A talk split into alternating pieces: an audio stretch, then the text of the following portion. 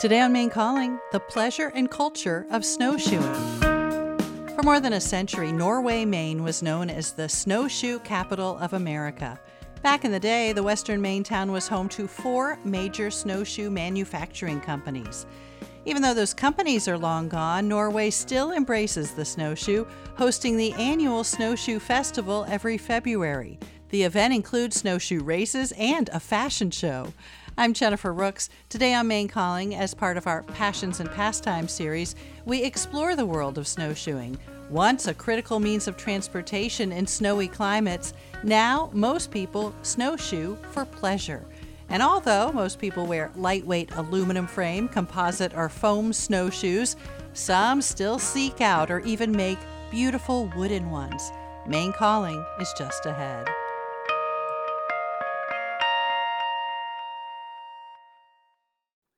Maine Calling on Demand is made possible in part by Maine Farmland Trust, working with farmers to grow the future of farming and food in Maine.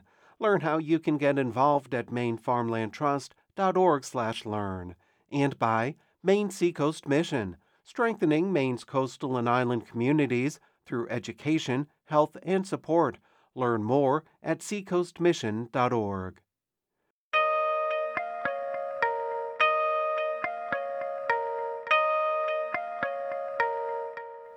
I'm Jennifer Rooks, and this is Maine Calling. Such a simple concept a big flat contraption that allows you to walk across the snowy landscape.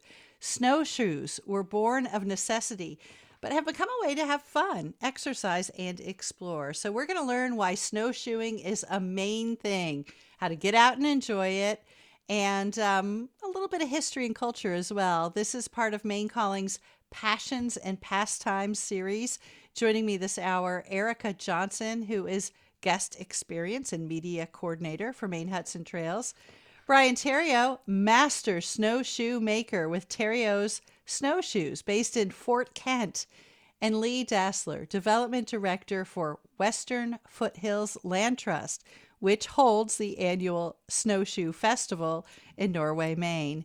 We invite you to join the conversation. Do you like to snowshoe? Where do you like to go? Did you grow up snowshoeing or learn later on? Send us an email, a brief email, talk at mainepublic.org. Post a comment on Facebook or Instagram, or give us a call 1 800 399 3566. Again, 1 800 399 3566. Thank you all for joining us. Brian, I'm going to start with you. I understand you've been making snowshoes for decades, and um, and you know a lot about the history of snowshoes. I very briefly learned. I did a little searching this morning and learned that the earliest snowshoe that they think uh, ever found is from Italy from 3700 BC. Uh, so, so, snowshoes have been around for a while.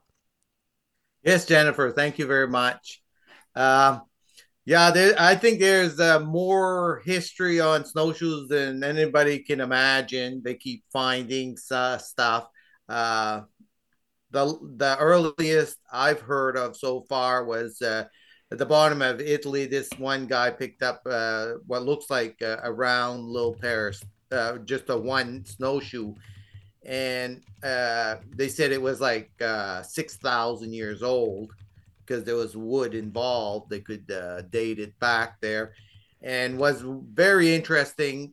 Uh, had a main strand, which all snowshoes uh, today that are uh, wood and rawhide have a main strand. So that was very interesting how they knew that the pressure of all your foot uh, on the main strand had to be built a certain way. So we, but we know here in um, on our side of the Atlantic um, that um, not just the Wabanaki people, but indigenous people um, in very many snowy places had their own snowshoes. Yes, they there's so many types and shapes. I mean, uh, people uh, didn't have the the way to communicate so much, so they had to be creative and inventive and that's why I think we have so many different styles and ways. But I think they had a little idea because most snowshoes are uh, are weaved uh, three uh, three ways. So it's uh, very interesting that they changed some things and sizes and shapes, but the three way weave is still there and is still there today because I think of the strength and uh, the look, and it doesn't move your rawhide in in the center or the ends as much. It kind of controls that. If you wouldn't do that, they would kind of loosen really easy, and then you'd have holes, and and it wouldn't stand up very long. All right. And before I move on to Erica and Lee, I have to ask you, Brian, with all the contemporary snowshoes, with all the modern technologies that go into snowshoe making, what is it for you about the old fashioned wooden snowshoe? Why do you continue to make those? Why do you find that people buy your books about how to build them themselves? What is it about the old fashioned snowshoe that makes it so magical? Well, I think what happened was there was people back then that were uh, master snowshoe makers and they had a good grasp uh, grasp on stuff, but they had problems bending the wood, and they didn't understand a few things. And at throughout the years, they didn't evolve into heavier people with packs and uh, easy to walk with, and that's why we kind of examined a lot and repaired a lot and we figured out we have to evolve stay to the basic but evolve to something strong and durable. And uh, that's what we uh, created and uh, something that will last. I think in the past most snowshoes believe it or not were made temporary. You know they were hunter and gatherers and they'd move around. So they they'd leave their snowshoes and they they wouldn't bring them with them because it was, it only took them uh, a week to make a pair of snowshoes or less. So they had plenty of time on their hands, but they didn't want to drag a pair of snowshoes uh, year round just for the winter. All right. Well, I'm going to uh, bring us a little closer in history with you, Lee. You um, um, Norway, Maine, I understand, was known as the snowshoe capital of the world for a long time, starting in the mid 1800s. Tell us about Norway's heritage and um, the connection to snowshoeing there. And Thank this you. is Norway, Maine, not Norway, the country. This is Norway, Maine.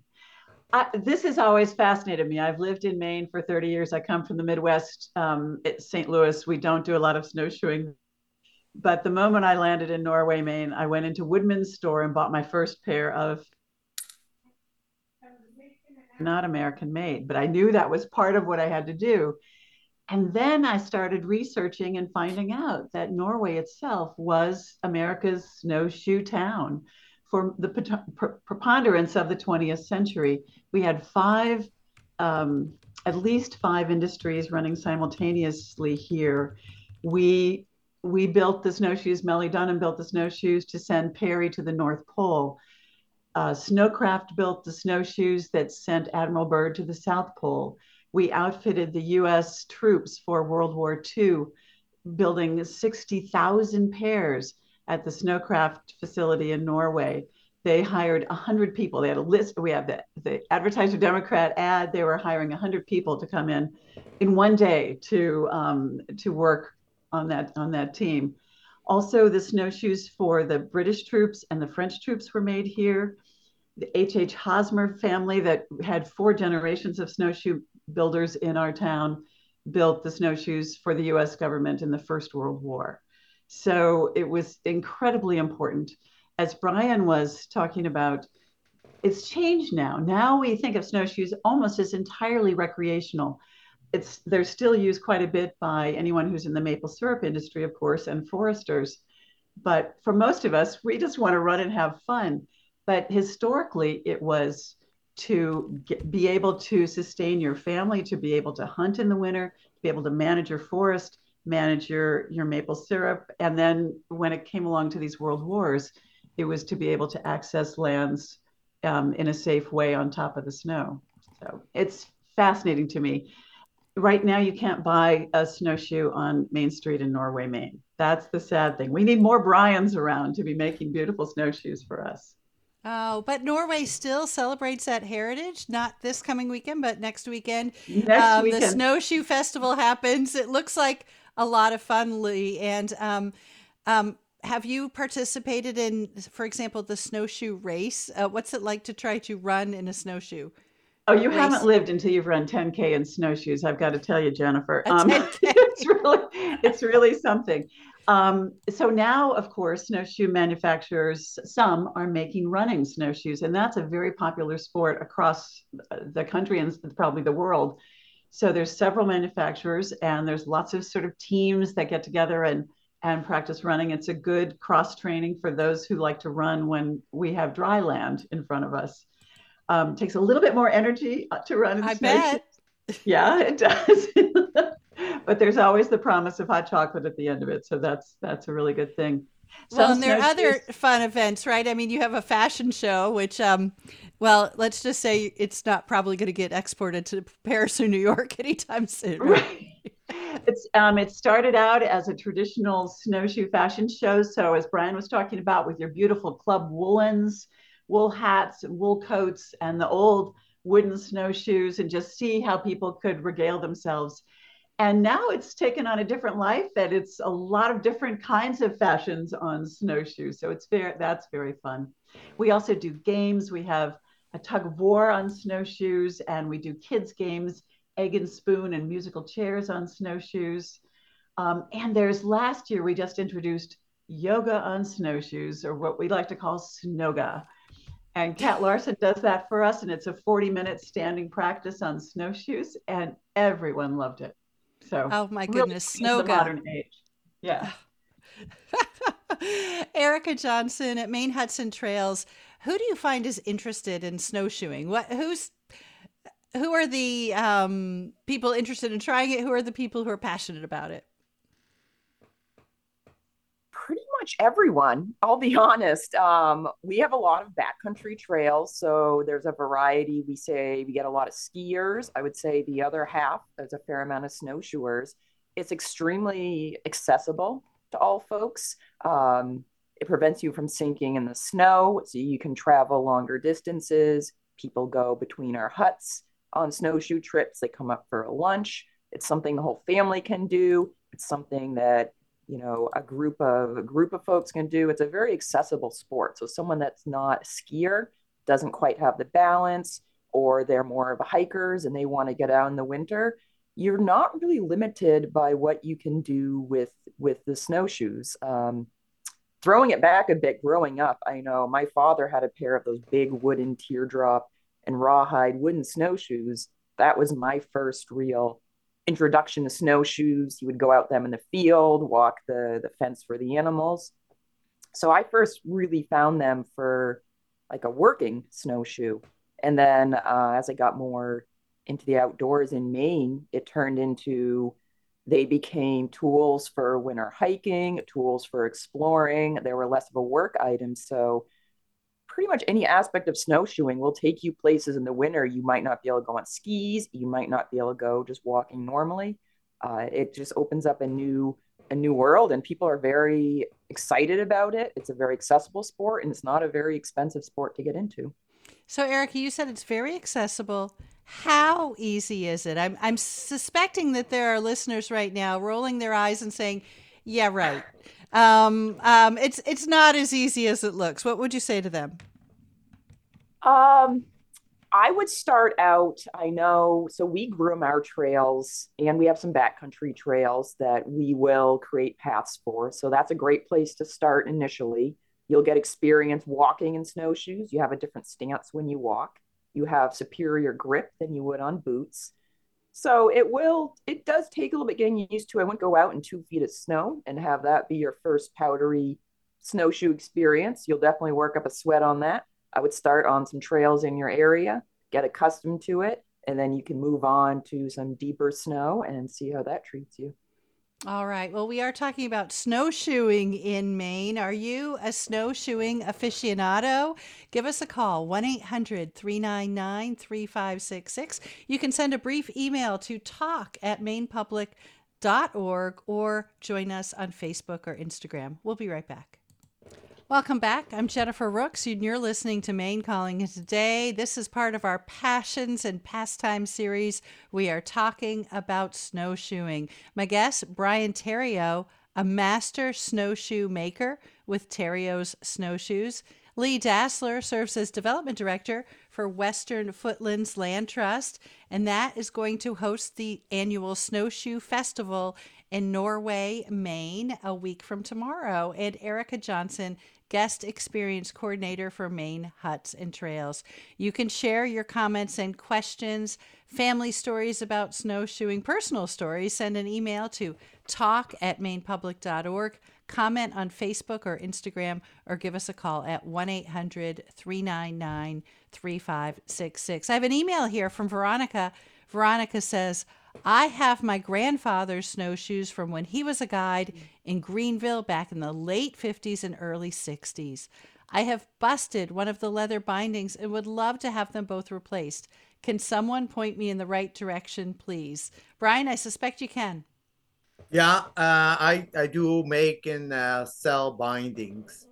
Uh, yeah, they, you want a good set of bindings. Uh, uh, leather uh, so it doesn't hurt the rawhide. Uh, some people are putting on other kinds of bindings on uh, uh, rawhide uh, snowshoes, and I, I recommend putting a little piece of leather. Don't put hard plastic or anything else without putting some kind of leather to protect uh, this this rawhide is very sensitive. A lot of people don't realize if you get it wet, you gotta let it dry. You just can't use it wet. Uh, wet rawhide is uh, not only does it deteriorate uh, really fast because it's not processed. It's not leather. It's not processed in any way. Just the flesh is uh, removed and the hair is removed, and that's why it's called rawhide. Not treated in any way. It's not leather. Okay, and, and Brian, if if he wants to have somebody else fix them, um, can he send them to you? Can he send them to any other snowshoe makers in Maine? Uh, there's a few other people that fix them. I I fix them. I and I I try to get people to fix their own, and I'll sell them the information and uh, the parts needed, rawhide or other things they possibly would need all right, we have an email yeah. here from Bill. My late dad, a Finn, worked at one of the Norway factories in the 1930s. I still have a pair of those giant bear claw snowshoes that he made. Wonderful to walk in, but impossible to run in. So that's so interesting, Lee. I saw you nod that um, uh, Bill's father was Finnish. Is was that usual for that era? Well, we have a very strong Finnish American culture over here, um, mostly c- centered in West Paris, Maine. So there's quite a bit of Finns in these in these woods, which is really wonderful.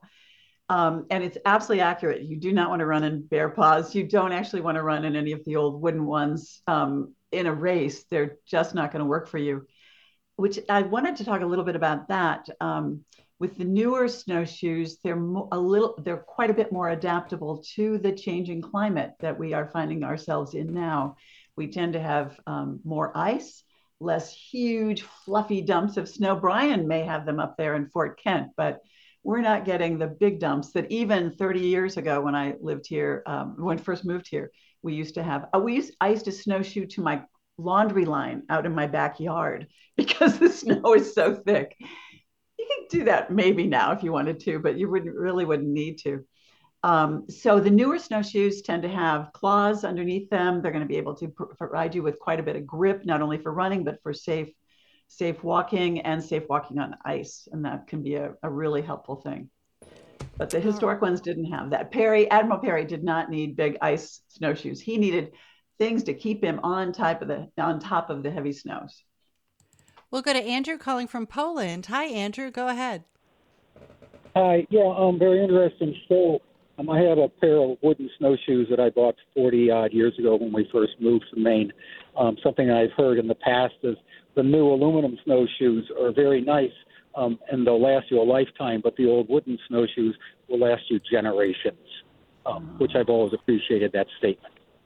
Well, thank you, Andrew. And you know, you're not the only person who's a big fan of the old ones. Um, here's an email from Patty. Snowshoeing, you can go almost anywhere. Don't need a packed groom trail to get away from the crowds where it's quiet, see wildlife and the beauty of nature. She writes In Fort Kent one year, my sister from downstate came up to visit. She had oval aluminum snowshoes, rather short. My teenage son and I had wooden ones. Mine were the long oval, we called them bear paw up there. My son had the very long teardrop with a long tail. My son and I took turns breaking trail in the deep snow. After 40 minutes, my sister could go no longer. She was still sinking up to her thighs in the deep snow. The style of snowshoe matters. All of our guests are nodding. Um, Brian, you you are probably thrilled to hear that from Patty.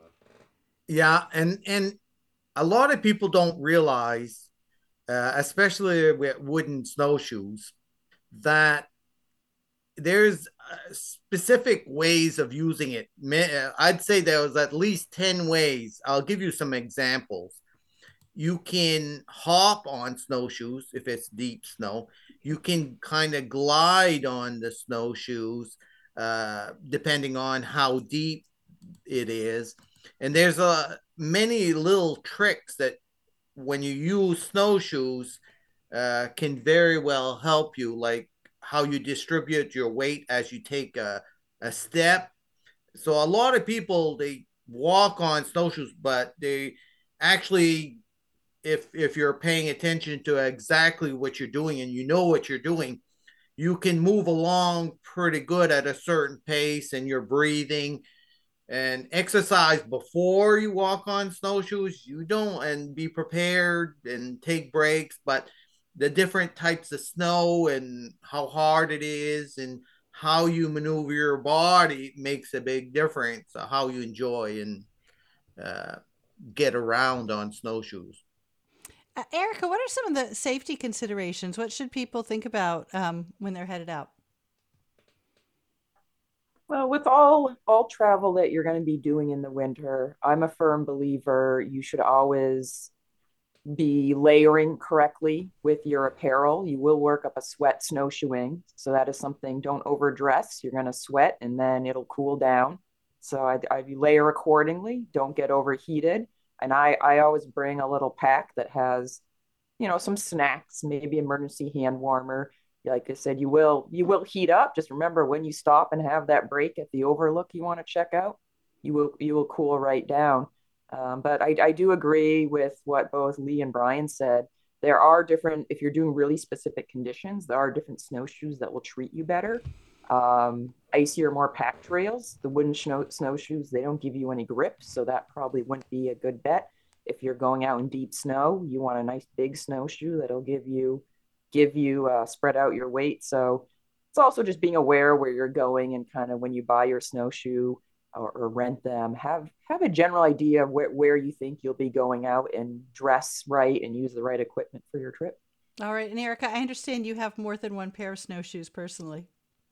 I do yes. Um, are you gonna um, fess up to how many pair, uh, so i i kind of i guess i call it two and a half pairs so i have a pair that i use just kind of a short uh, metal frame, molded plastic, easy on binder, you know, binding that I use. And that's just for going around, going around, you know, the field, the yard, anywhere that it's kind of a quick trip. I have a second pair that is a lot lighter and has more flex. That's the one I use when hiking. So if you are off camber on some more packed trails doing elevation changes, you get better grip. And then I have a pair, they're kind of called snow skis. Uh, they're basically a big fat ski that's very short that I kind of use as with uh, skins on the bottom. It's a hybrid ski snowshoe that I use. That's what I use primarily in the deep snow. Um, don't have a pair of wooden s- snowshoes. My father still has those for uh, for his neck of the woods, but uh, so not yet. And Lee, you wanted to jump in earlier. Go ahead. I wanted to say a little something about, um, and this relates to different sizing of snowshoes to different people, but our magnificent early snowshoe manufacturer maker, Mellie Dunham, who started making snowshoes in the 1870s and makes them through to, until he died. He was not only, and he's the one who made the the equipment for Admiral Peary.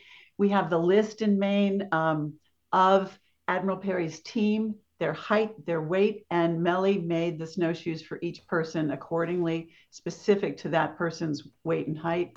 I believe um, some of those documents are in the Arctic Museum at Bowdoin College. They do have some Mellie Dunham snowshoes there that were made for the, ex- the that um, expedition. And Mellie also was not only a master snowshoe shoemaker who taught Walter Tubbs how to make snowshoes. And some of you may have Tubbs snowshoes. Well, Tubbs was born in Norway, just north of Mellie Dunham on Crockett Ridge Road, and learned from Mellie, and then continues on. And Tubbs exists to this day.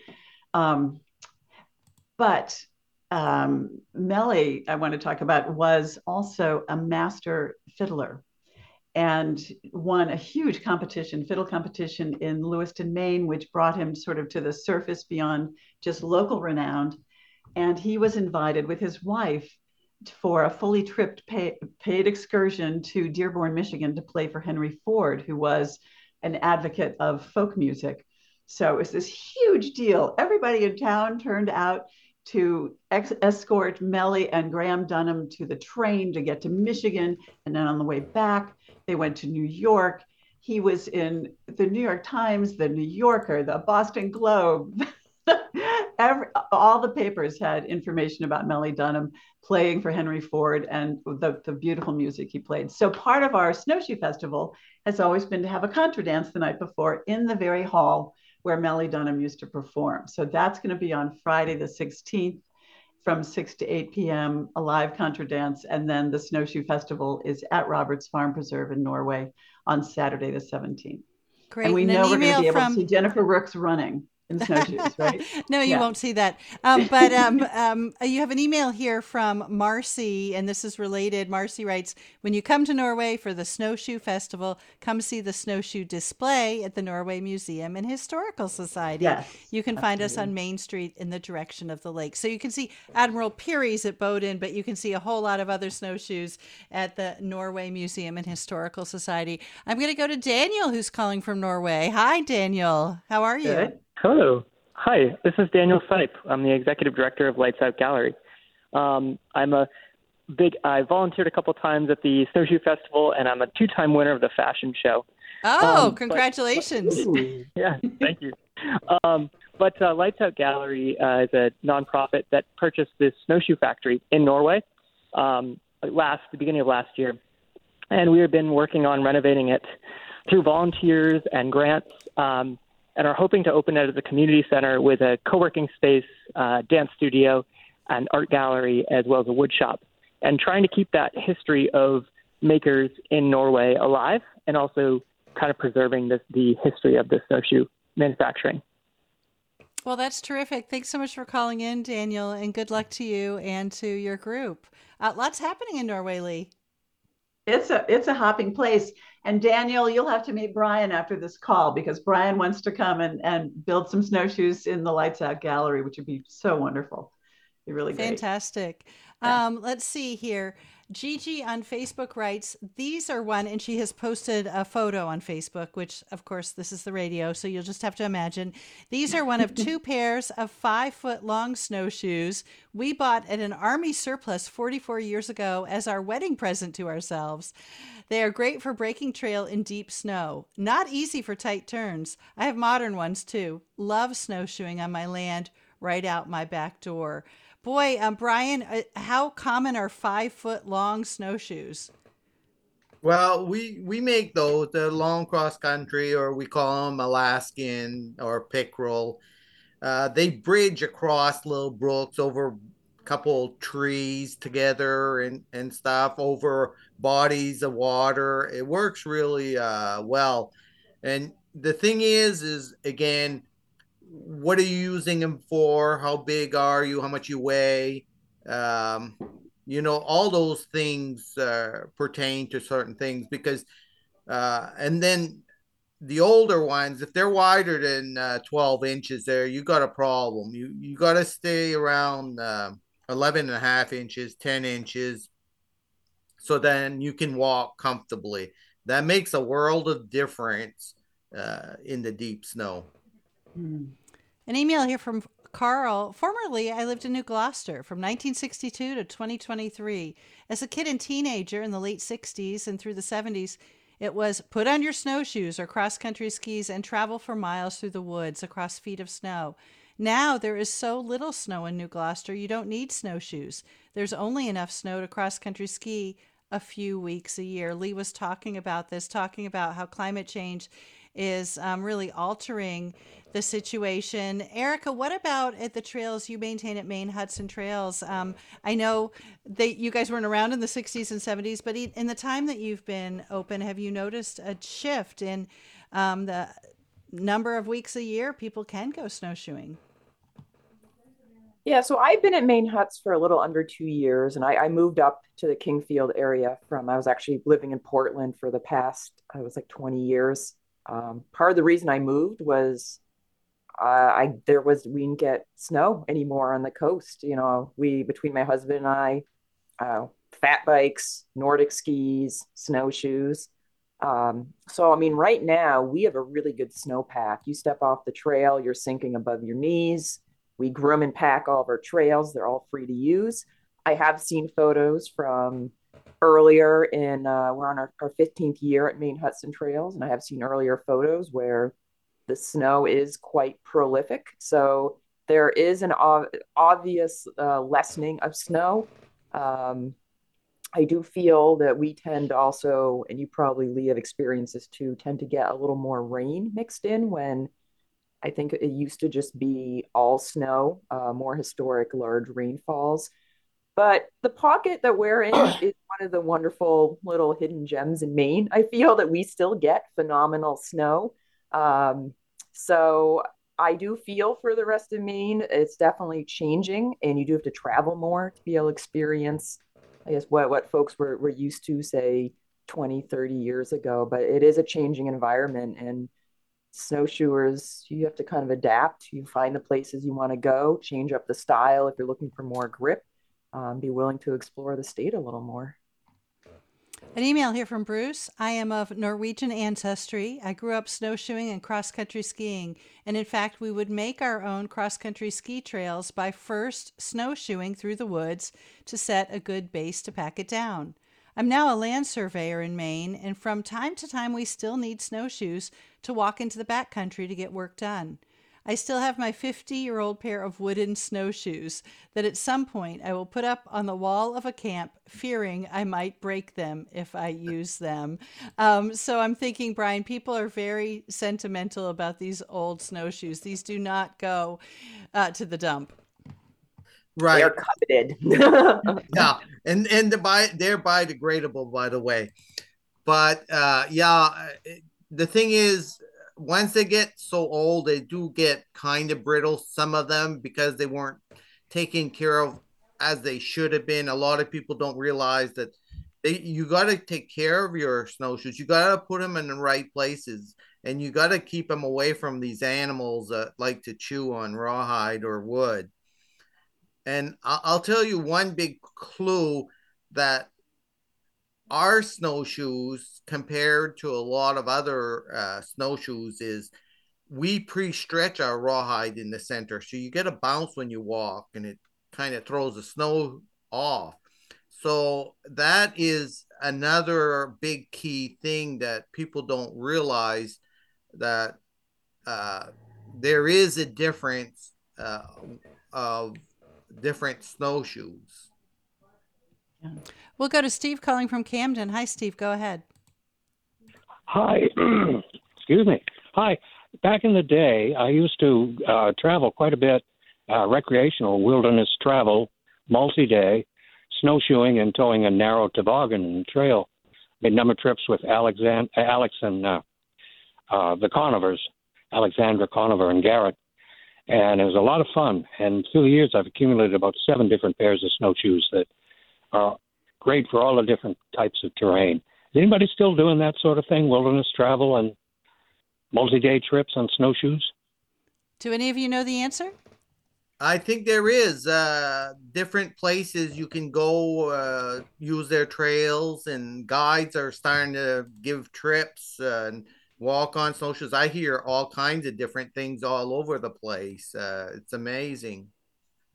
Hmm. Yeah, maybe you know, right here at, at Maine Huts, we do, you can do hut to hut trips, and we have folks, we offer both self service and full service. We have folks that'll bring tow behind sled and they'll go and use snowshoe hut to hut, can be anywhere from two miles to 12 miles between the huts. So we do that through through Hmm. March uh, March 24th. Uh, it is uh, a unique adventure you can do. We get skiers, snowshoers, and fat bikers. So yep, definitely, definitely still still out and about there.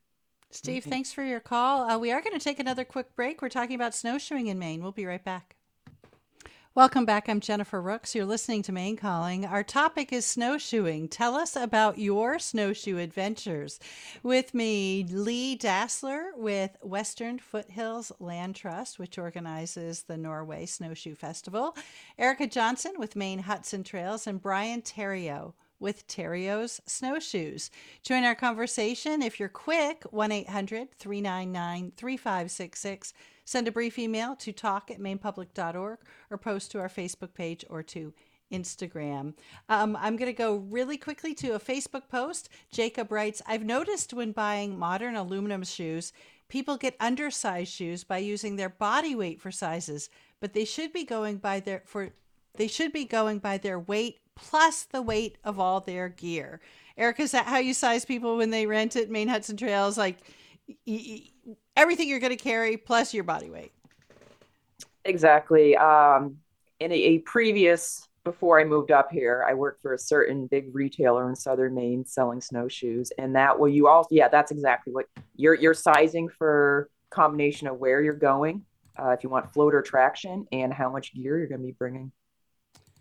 We'll go to Vaughn, who's calling from York. Hi, Vaughn. Go ahead.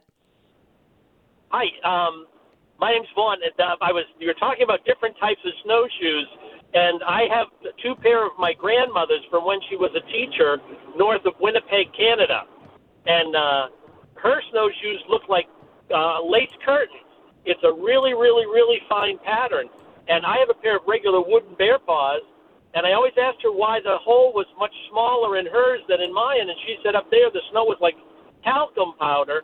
So if you didn't have a really fine mesh, you'd fall right to the bottom. It would a big snowshoe wouldn't work. That's a great call. And Lee, um, you are familiar with this style. Well, just looking at some photographs um, online last night of indigenous snowshoes from the Northeast, and they are just works of art. I mean, I think all snowshoes are. Brian's are just gorgeous. These historic um, Wabanaki and other tribe snowshoes that were done are so finely woven, and I figured it was for very, very light powder snow. They're beautiful, just beautiful. Vaughn, thanks Mellie so much for calling. Yeah. Mellie Dunham used to make them with um, little little red sort of um, t- tassels around the edges of the snowshoes. Even the ones for Peary had tassels on them. I love it. Vaughn, thank Yeah. you. Um, we'll go to Daniel, who's calling from Madison, New Hampshire. Hi, Daniel. Go ahead. I have been a forester on snowshoes for over 40 years. I go, I, I never walk on trails. I just have to walk compass lines and distances through the forest. So, what style of snowshoes I wear on a particular day depends upon the weather throughout that day. Um, if it's going to be wet snow, then as Brian had said, you cannot use rawhide, but I gave up rawhide for that reason because if it gets wet, you will ruin the snowshoe and it won't work. Um, you generally, I've gone to nylon rope, which was made by Tressler Bolduc, an old snowshoe maker on the Kankakee Highway. Um, it's all about the tip curving up, and ash was the chosen wood for snowshoes because it bends so well when you steam it, holds its shape, and it has flexibility so it doesn't break easily. If I'm way out in the woods and I break my snowshoe, I always carry rawhide and I can fix a wooden snowshoe, whereas a plastic snowshoe I wouldn't be able to fix. Plastic snowshoes, when they have a flat surface, the snow will get wet under your foot and build up in a layer so that you have to keep getting the layer out from under your sole. And in a woven snowshoe, the layer will go right through the weave and, and it won't build up. So it's all about ease of walking. My long Norway snowshoes, about four and a half feet long, are used for distances.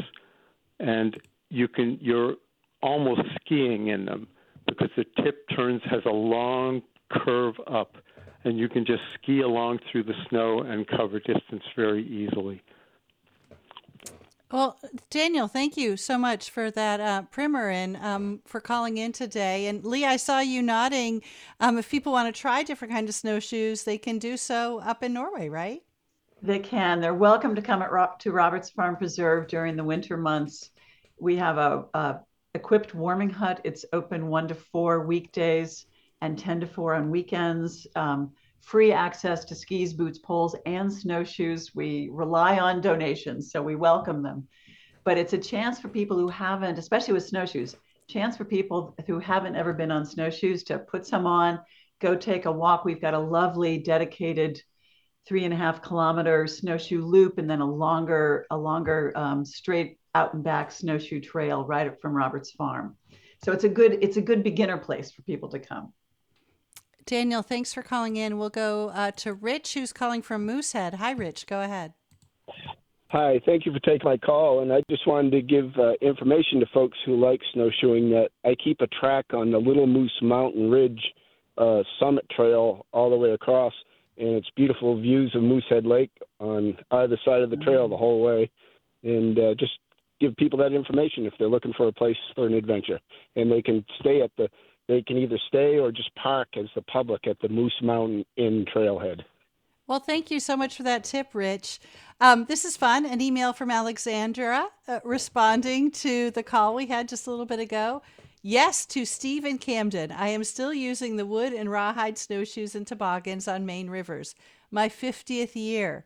But now I lead young College of the Atlantic students in their traditional skills winter camping trips with the very same shoes you were using. So isn't that fun? So thank you, Alexandra, for writing that.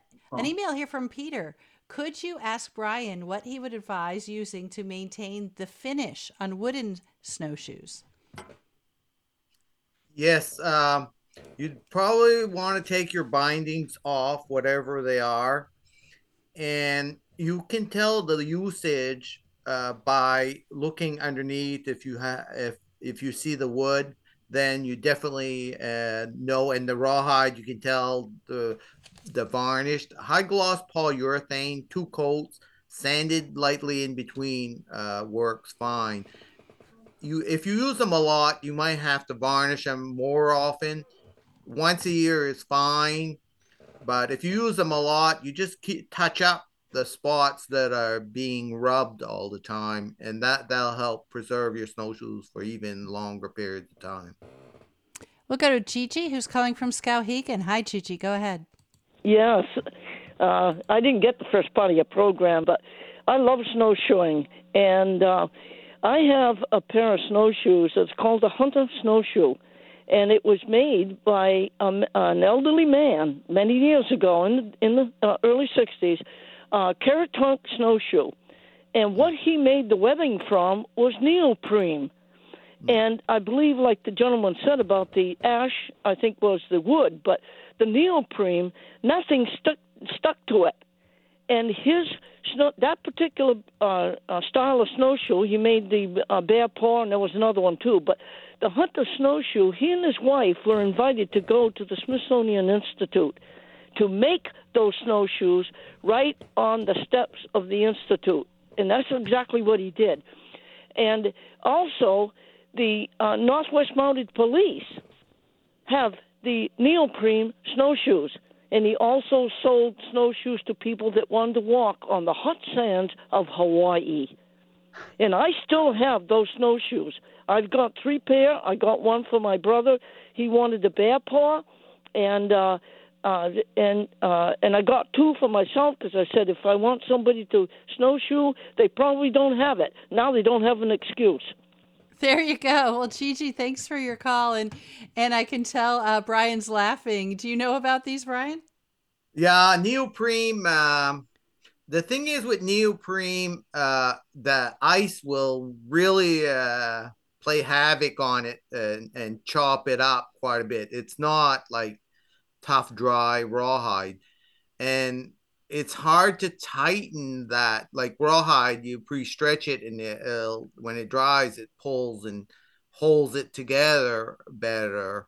To me, uh, and the neoprene does last a long time, and if you're careful, I mean, you know that that's fine. That that works. Well, great, Gigi. Thanks for calling and sharing your experience and knowledge. An email here from Mary Ellen. When I was a child in Auburn in the 1950s, parades had groups of snowshoe clubs with French Canadian names. Colorful costumes were a crowd favorite. Surprised that no one called in about them. We had snowshoes made in Norway. My folks had the Norway Diner there in the 1940s. So, um, Lee, the parades of groups of snowshoe clubs, this is part of Norway, uh, Maine's heritage. It certainly is. And in 1949, the International Snowshoe Convention was held in Norway, Maine. And ironically, that year it was dry. so you all of these snowshoers coming in from many provinces in Canada and all over the United States, and there wasn't any snow. So, what's to be done? We had all of these wood product industries uh, near Main Street, right downtown. They got dump trucks, they filled them with sawdust, and they paved Main Street with a whole carpet of sawdust all the way down it so that the sprints and the other races could happen going down Main Street. And the photos are amazing. There were bands, everyone's in their wool outfits. People are on uh, sitting on roof lines, packing all along Main Street for these races to go on. It was a, it was very much a social thing, and as I believe Brian was talking about it earlier, these clubs, and some still exist. There's an active one right in Berlin, New Hampshire. The clubs would get together on a regular basis and go on snowshoe walks as well as these competitions. I believe I'm correct in saying some of the social clubs that still persist in or exist in um, Lewiston are re- kind of remnants of these social, this the earlier snowshoe clubs. And Brian, is that part of the culture up in Aroostook County, the the snowshoe club?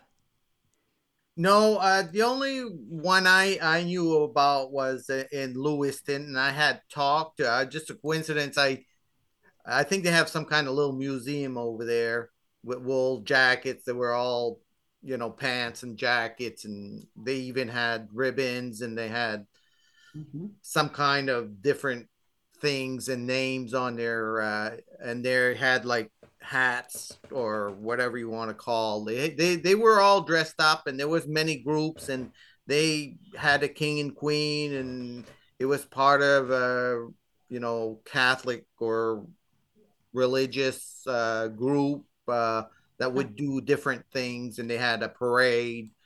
That's the the part I talked to somebody, and they were involved in that. That makes quite a few years back now. And if you'd like to see a really fun picture, look on Maine Calling's Facebook post today. Um, a historic picture from Norway, Maine, of uh, women standing next to the giant snowshoe that used to be uh, right on the way into town, and it, they're stacked up holding uh, in, on a ladder holding smaller snowshoes. Uh, Lee, you do you remember that? Were you in Norway when this giant snowshoe greeted people?